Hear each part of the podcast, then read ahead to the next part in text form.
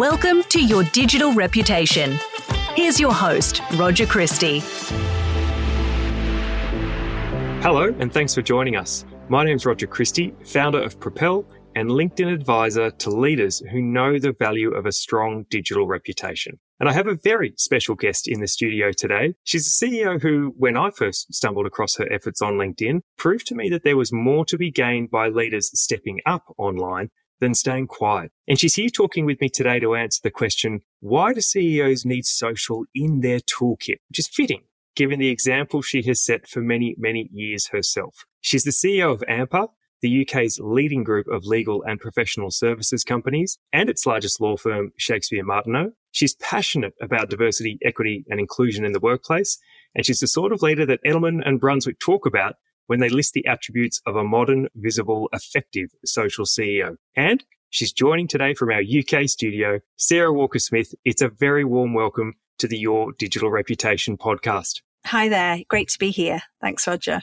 Thank you. And, and, Sarah, I've been following your journey for a long time. I think that's fair to say. I'm keen, though, to share some of that story with our listeners today. So maybe we can start there. Your origin story. When and why did you first get active on social media? There's two halves to this story. As a person, if I can do that for a second, rather than a leader, although I'm going to bring the two things together. But in my social life, my personal life, I used social media a lot to promote shows I was in. So one of the things that I do alongside my business career is lots of musical theatre. So I was used to using Facebook and various other things, not so much LinkedIn at that point, but I used Twitter, Facebook, a little bit of Instagram that was in its in- infancy to promote shows, to connect family and all the usual things that people were using social media for. But I didn't really use it from a business point of view. And I kept the wall almost like a brick wall between my personal life and my business life. And then the pandemic hit. And about a year before the pandemic, I'd taken on a new role, which was to be the role that you describe now. And I found myself really needing to connect with people in a different way. I was working from my garden shed, which I was isolating away from my family because I'm high risk from a COVID point of view. And I suddenly thought I, I, felt that I couldn't connect with people. And of course, I'd been used to connecting with lots of people face to face from a business point of view at networking events, all the people in my business by traveling around the offices and, and talking to people. And I felt hugely remote. And the big calling I got really in 2020 was that I had to get very visible very quickly. And social media was such an obvious way of doing it. And what I found again very quickly was that I could talk to both an internal and external audience at the same time. And I suddenly blurred that boundary. So I was using social media, particularly LinkedIn, a bit of Twitter, but particularly LinkedIn at that point to really keep connected with both my internal and external networks. And that's what pulled me into it was the sense that I had to be visible and I had to be connected and that connection needed to be relevant. It needed to be fast. It needed to be two way. And above all, it needed to be authentic.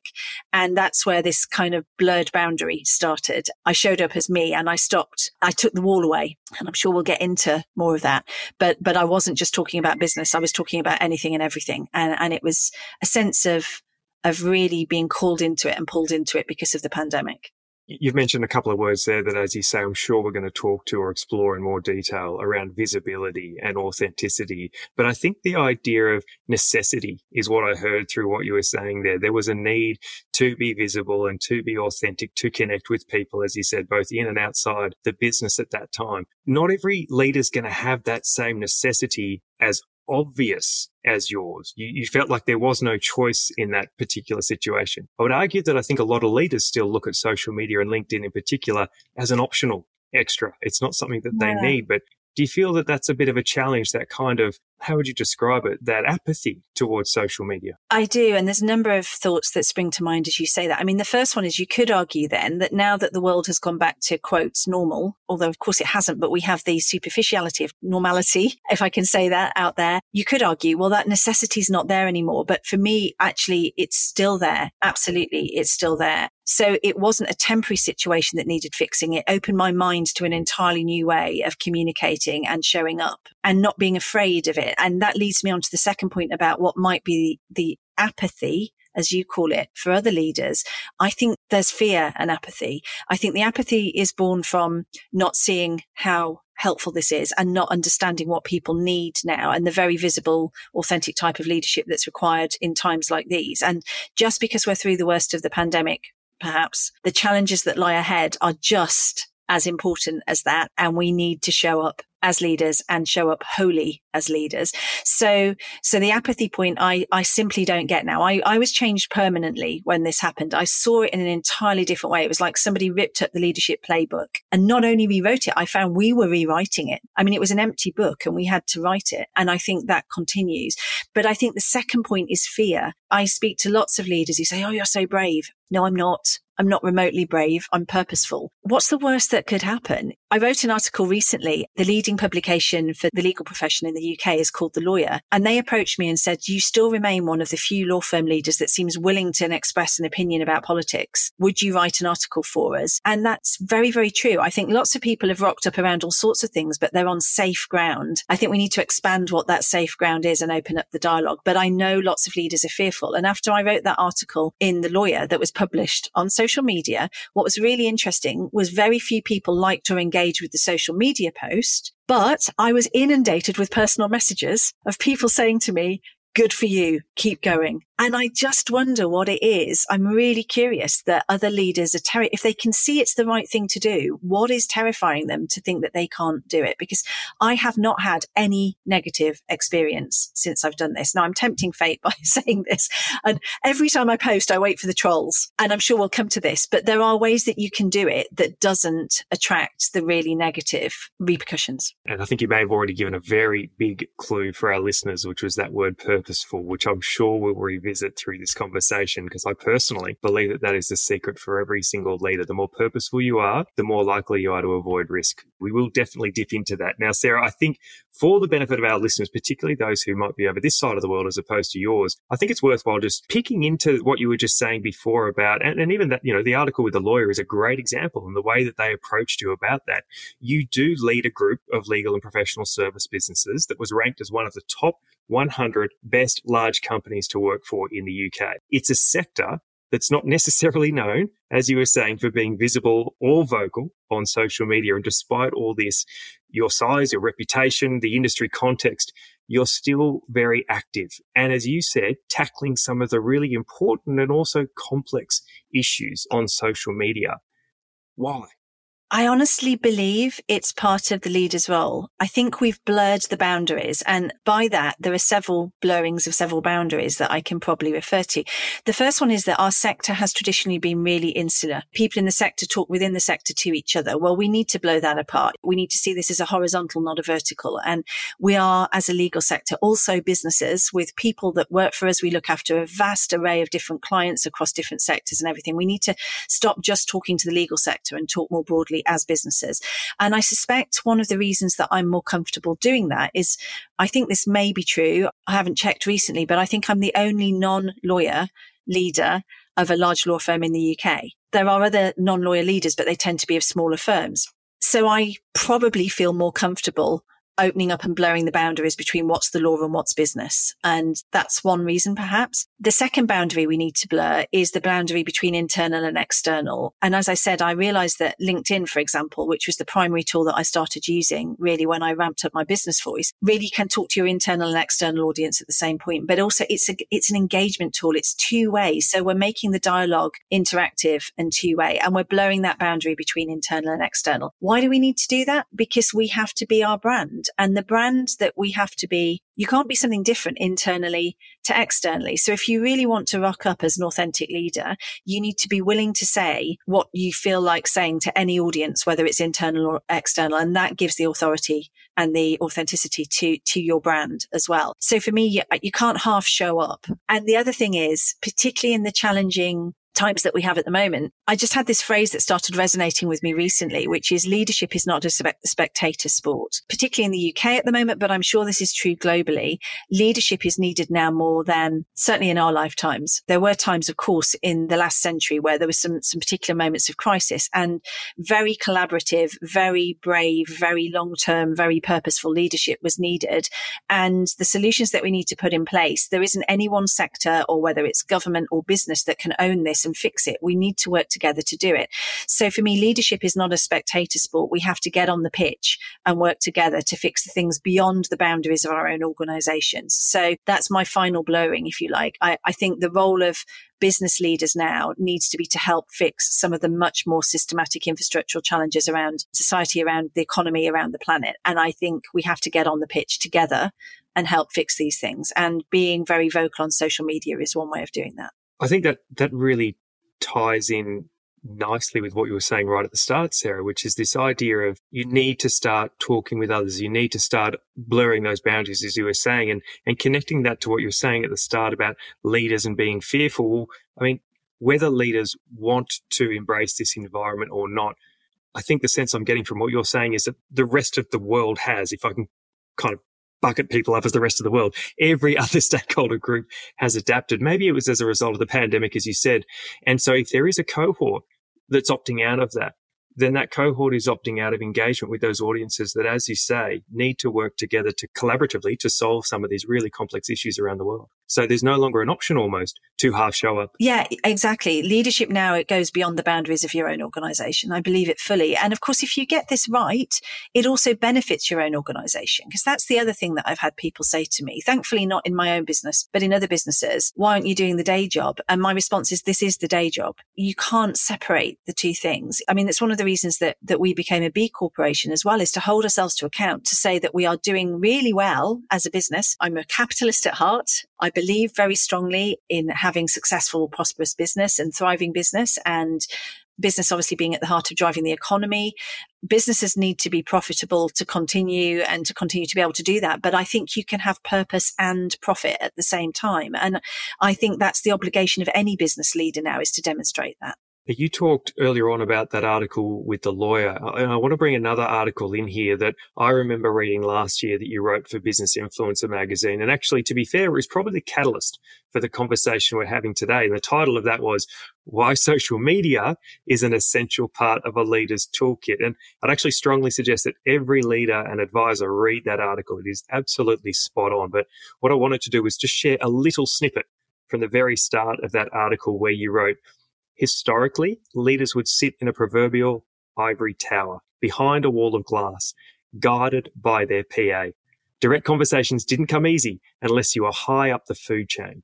And the only time you heard from the CEO or MD was in an internal newsletter or external media piece written by marketing. But times have changed. When you said times have changed there, Sarah, are you talking about the pandemic or is it other things going on here? Why do CEOs, why do you so strongly believe CEOs have to have social in their toolkit? I think we can fall into the trap of thinking this is just about the pandemic. I actually think now it, it's like the scales were lifted from my eyes. And I went back recently. I had to do a keynote last year, um, and I was asked a really, really crazy question, which is, what do you see is going to happen in the legal sector in the next 10 years? I thought, crikey, or what's going to happen in the world and therefore the legal sector in the next 10 years? And I thought, well, how the heck do I know? Um, it's just nobody knows. This is the problem. But what I did in, in preparation for that was I went back and started looking at other crimes crisis points in history. And of course, for us in the UK, we've, we've got several things going on. Like everybody, we have the climate crisis, which is manifesting itself with some crazy extreme temperatures and, and things that we're not used to seeing here in the UK. We've got a huge storm hitting as we speak. There's flood warnings, red warning alerts out there at a time of year we wouldn't normally have this. So there's all of that going on, which even if you're a climate crisis denier, you can't deny we are hitting into some really systematic infrastructure challenges, which are messing up all sorts of things around the UK Because of the extreme weather that we're facing at the moment. So we've got that going on. We've got obviously a cost of living crisis here. We have inflation that is stubborn. It's down a bit, but it's really knocking us. We've got still the scars of the pandemic. And of course, we've got the joy of Brexit as well, which has caused the UK some really big challenges, whether it's supply and demand of labour, for example, or just the additional red tape to do trade with our biggest trade partner, the European Union. So there's a whole load of things converging. It's not just the pandemic. And I think there's also something that's been building up for the last 20 or 30 years, which was the way we have created prosperity is not sustainable. And I won't get into the, the heart of that because I'll be going off into an economics lecture for you, which you probably don't, wouldn't thank me for. We'll run a second podcast. Uh, yeah, exactly. But the point here is these are things actually that we can, we can think of just being caused by the pandemic, but that was possibly the straw that broke the camel's back. So coming back to what has changed, we cannot do in the next 30 years as a country or businesses within our country, or indeed as a planet, what we did in the last 30 years. We cannot drive prosperity that way. We cannot drive change that way. We cannot deal with the systematic issues. And all these issues are kind of bubbling up now. Partly it's what I said before, which is leaders need to be on the pitch to help fix it. But more crucially, we need to be in a dialogue with each other and with people, and we need to listen and we need to be far, far more connected than we were before. And what I used to feel was happening was there was a lot of edicts coming from the top and communication was far, far more top down. I think that pyramid needs to be reversed and leaders need to be primarily in listening mode now and connecting mode and understanding, really understanding what's going on because nobody can fix this individually. And the more we listen and hear and have an open mind and are willing to change our perspective about things, the more we'll find a different solution for the future. Because to quote Einstein, you know, if we keep doing the same things and expecting a different outcome, that's the definition of insanity. So we are going to have to do things differently. And our job as leaders now, I just see an inverse pyramid where we have to pull that collective knowledge, that collective hope, that collective fear and respond in a different way to the way we used to. And social media for me is that gateway. It's that, that connection. It's, it's plugging us in to help do some of that. Thanks for tuning in to this episode of the Your Digital Reputation podcast. Now, whether this is your very first episode or you're a fully fledged subscriber, I want to share an exclusive invitation with you. I want to invite you to join the one program that will help you take greater control of your digital reputation and help you kick some real goals on LinkedIn. It's our Your Digital Reputation LinkedIn for Leaders program, a one month program built off the back of hundreds of conversations with leaders and 30,000 odd hours advising them on LinkedIn.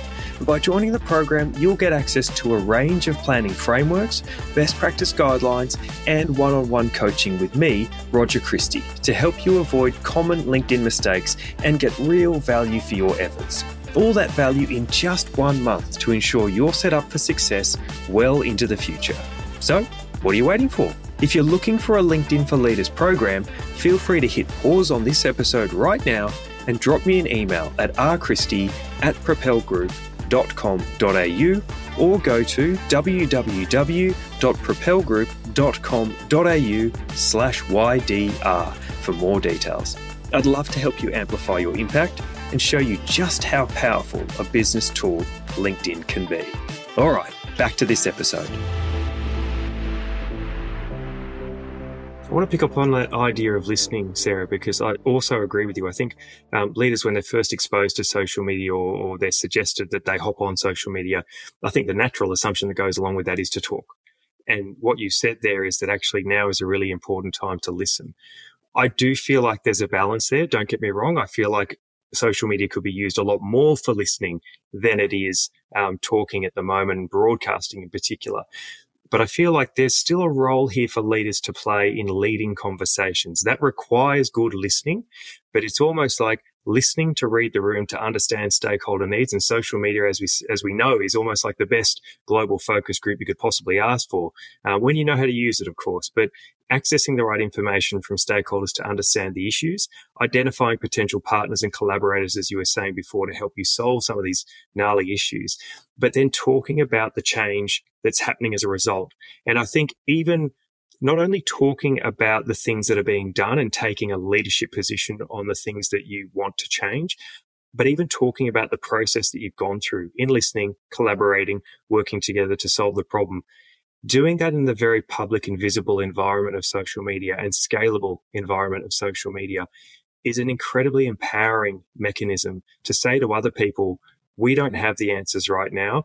I'm taking time to listen, learn, and change. I'd love you to come on that journey with me. And all of a sudden, you've activated an entire global army of people who want to see positive change in the world. Yeah, 100%. And this works on two levels. This is the beauty of it. So it works on the, the real quality level of gathering insight, of connecting, of understanding and all the rest of it. But on a really basic level, the more engagement you get with anything you post on LinkedIn will push it up the algorithms, which will actually get you into a virtuous circle of more engagement, more followers, more connections. So it's a win-win situation. If you make it engaging, you will see the results come back of doing that because of just the way the algorithms are programmed. I've been on this journey by complete accident, but I've started to observe and see and learn what's going on. I did something a year ago on my birthday where somebody had told me I was too old to do something. I just literally turned 54 and somebody, I'll say it, a, a man in his late sixties told me I was too old to do something. And I felt a sense of absolute fear of utter frustration. And I could have gone on there and absolutely ranted. And I, I pulled back the ranting, but I asked a question. I said, precisely when is the right time for a woman to focus on her career? It caused a storm because there were so many other people that related to my experience. And my experience was for most of my career, I'd been the youngest person in the room and I was always told I was too young. Then I had children and I was told, you probably don't want to focus on this right now because you've got kids. My kids are now just, uh, the youngest is 13, the eldest is 20. I'm just getting to that point that I can get on the pitch now and have the freedoms to do some of the things I couldn't do before. And somebody tells me I'm too old. So it felt like there was probably a 30 second window. And what I realized by putting out something so simple to say precisely when is the right time for a woman to focus on their career without being angry or without ranting or being judgmental about the person who said it. The engagement that caused because I tapped into something that was incredibly relevant. That then made me realize I need to be more of a role model and a spokesperson for not judging people by how many birthdays they've had. So it gave me something back that says, okay, there's a seam here that there's a role for a visible leader to take something like this on. So I got so much back out of doing that. And I also got hundreds of thousands of engagements with that. And it was reposted. It was picked up all over the place. And it was probably the simplest post I ever made because it was relevant. Absolutely. And you've allowed yourself to tap into that, um, you know, that idea that, as you said, spread like wildfire by the sound of it because you were very clear on your purpose and why you were there and the impact you're wanting to have. And so you're therefore yeah. also, and I think this is a message leaders need to hear is that you are, as we said right at the start, you're limiting your risk, even by making comments that others might find, you know, potentially provocative. It's not provocative if it comes from the right place with a constructive outcome in mind. And I think, you know, 100%. what's followed off the back of that is obviously evidence of, um, you know, that playing out. Now, Sarah, you're describing what seems to be a very sophisticated, very purposeful, as you said, accidental to start with. I, I might, I'll give you that, but it's certainly not now. And I'm, I'm hearing a, a kind of mature and established social media rhythm that you've got. How much time do you make in your, let's say, just call an average week on LinkedIn? How much time do you actually put aside for posting, engagement, making connections, that sort of stuff in an average week? I can't tell you how much time because I genuinely don't know because it's integrated into what I do. And that's probably the biggest part. It's not a separate thing. I don't go, Oh, I must do an hour on LinkedIn this week. But what I do is I multitask. I utilize any time that I've got when it's otherwise potentially dead time. So I went for a COVID vaccination yesterday. I sat in the waiting room on LinkedIn. I take my, my youngest to, to clubs and things like that.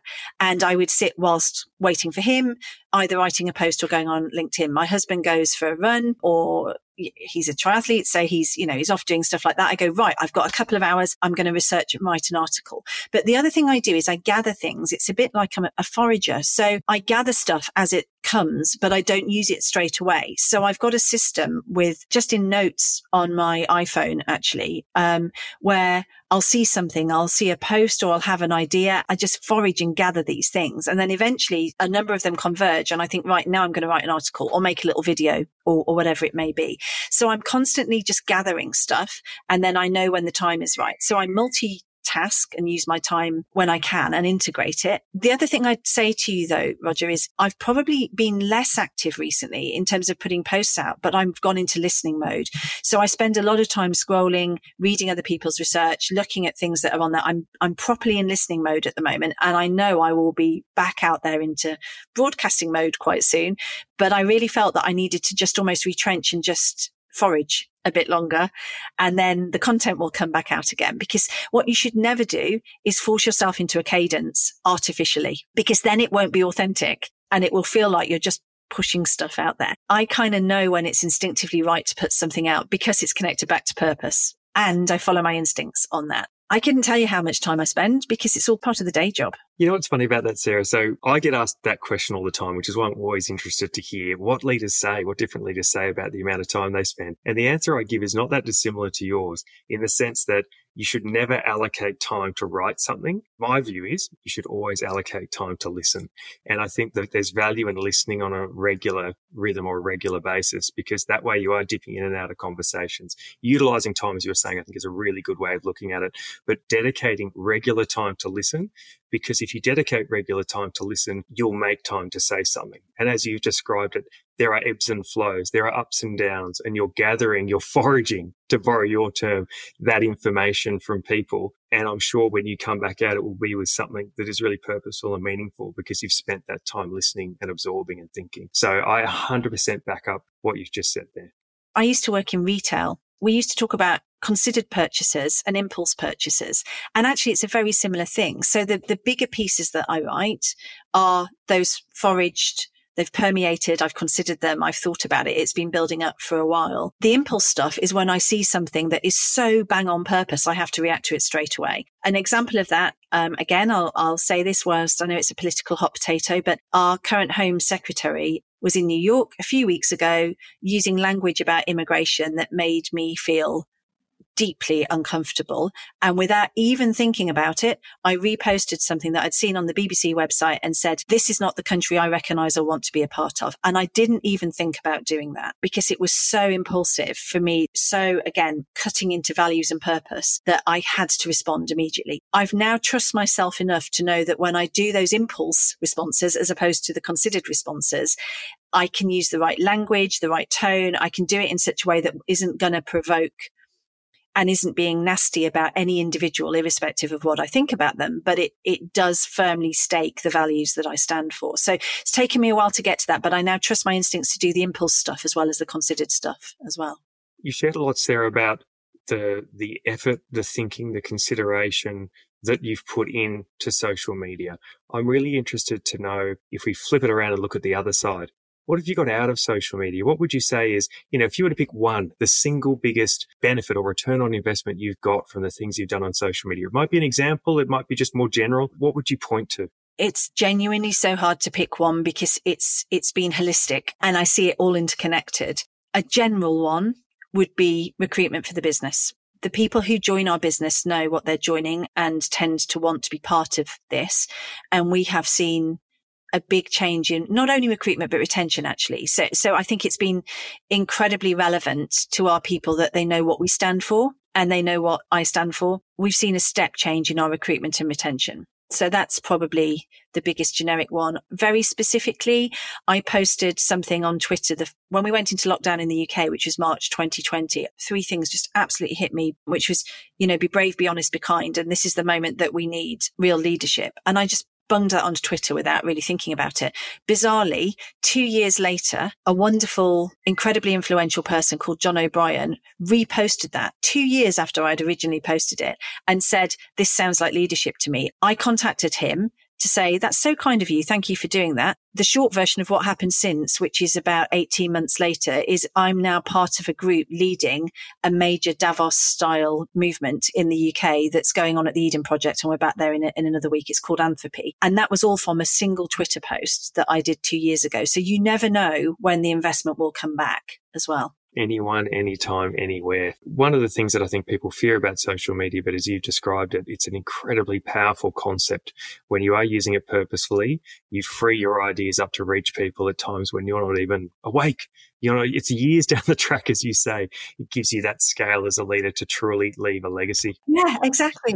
You don't overthink it, don't overplan it. Absolutely right. Again, coming from a clear purpose. You mentioned be brave, be honest, be kind there. And I know that I remember that from your business influencer articles as well, where you gave some tips to leaders around what to do. And this is, this was the list that really struck me, Sarah.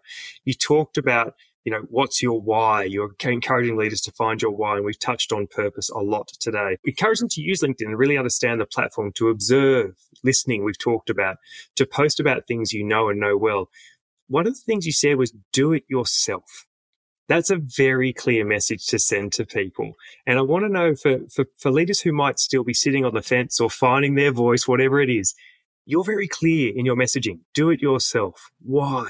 How can you possibly use your voice if it's not you? I know some senior people who say, oh, I just don't have time for this. So I've got an agency doing it for me. No, they're not doing it for you they're just chucking stuff out into social media. You can't get somebody to do this for you. They can do something for you, but it won't be successful. It'll be anodyne. Quite frankly, it will be like any other bit of noise that's out there. If you want to be authentic, how can you delegate authenticity? I just, it just makes no sense to me.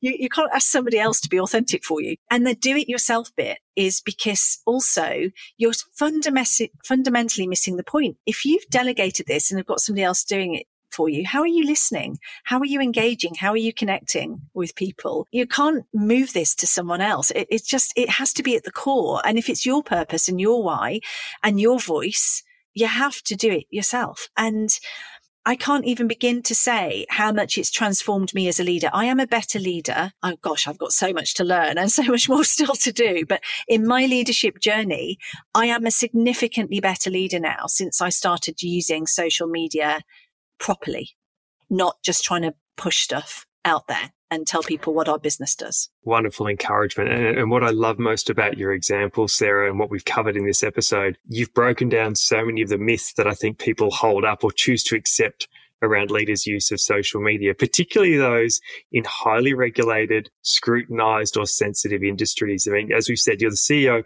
of a group of legal and professional services firms, yet you're visible, you're vocal, you don't shy away from those issues that you're passionate about.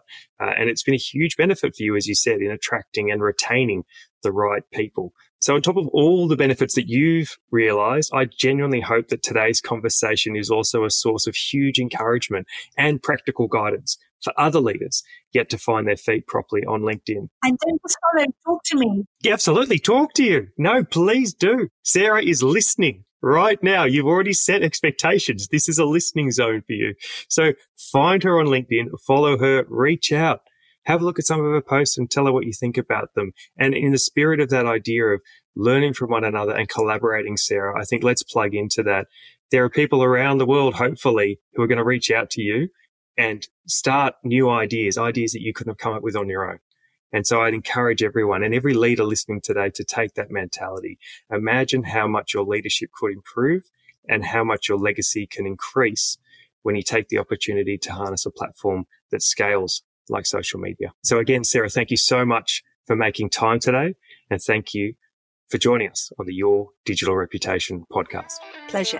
Thanks again for listening. If you've learned something from today's conversation, please subscribe, leave a review, and share it with others. For all show notes, head to propelgroup.com.au. Thanks again for listening.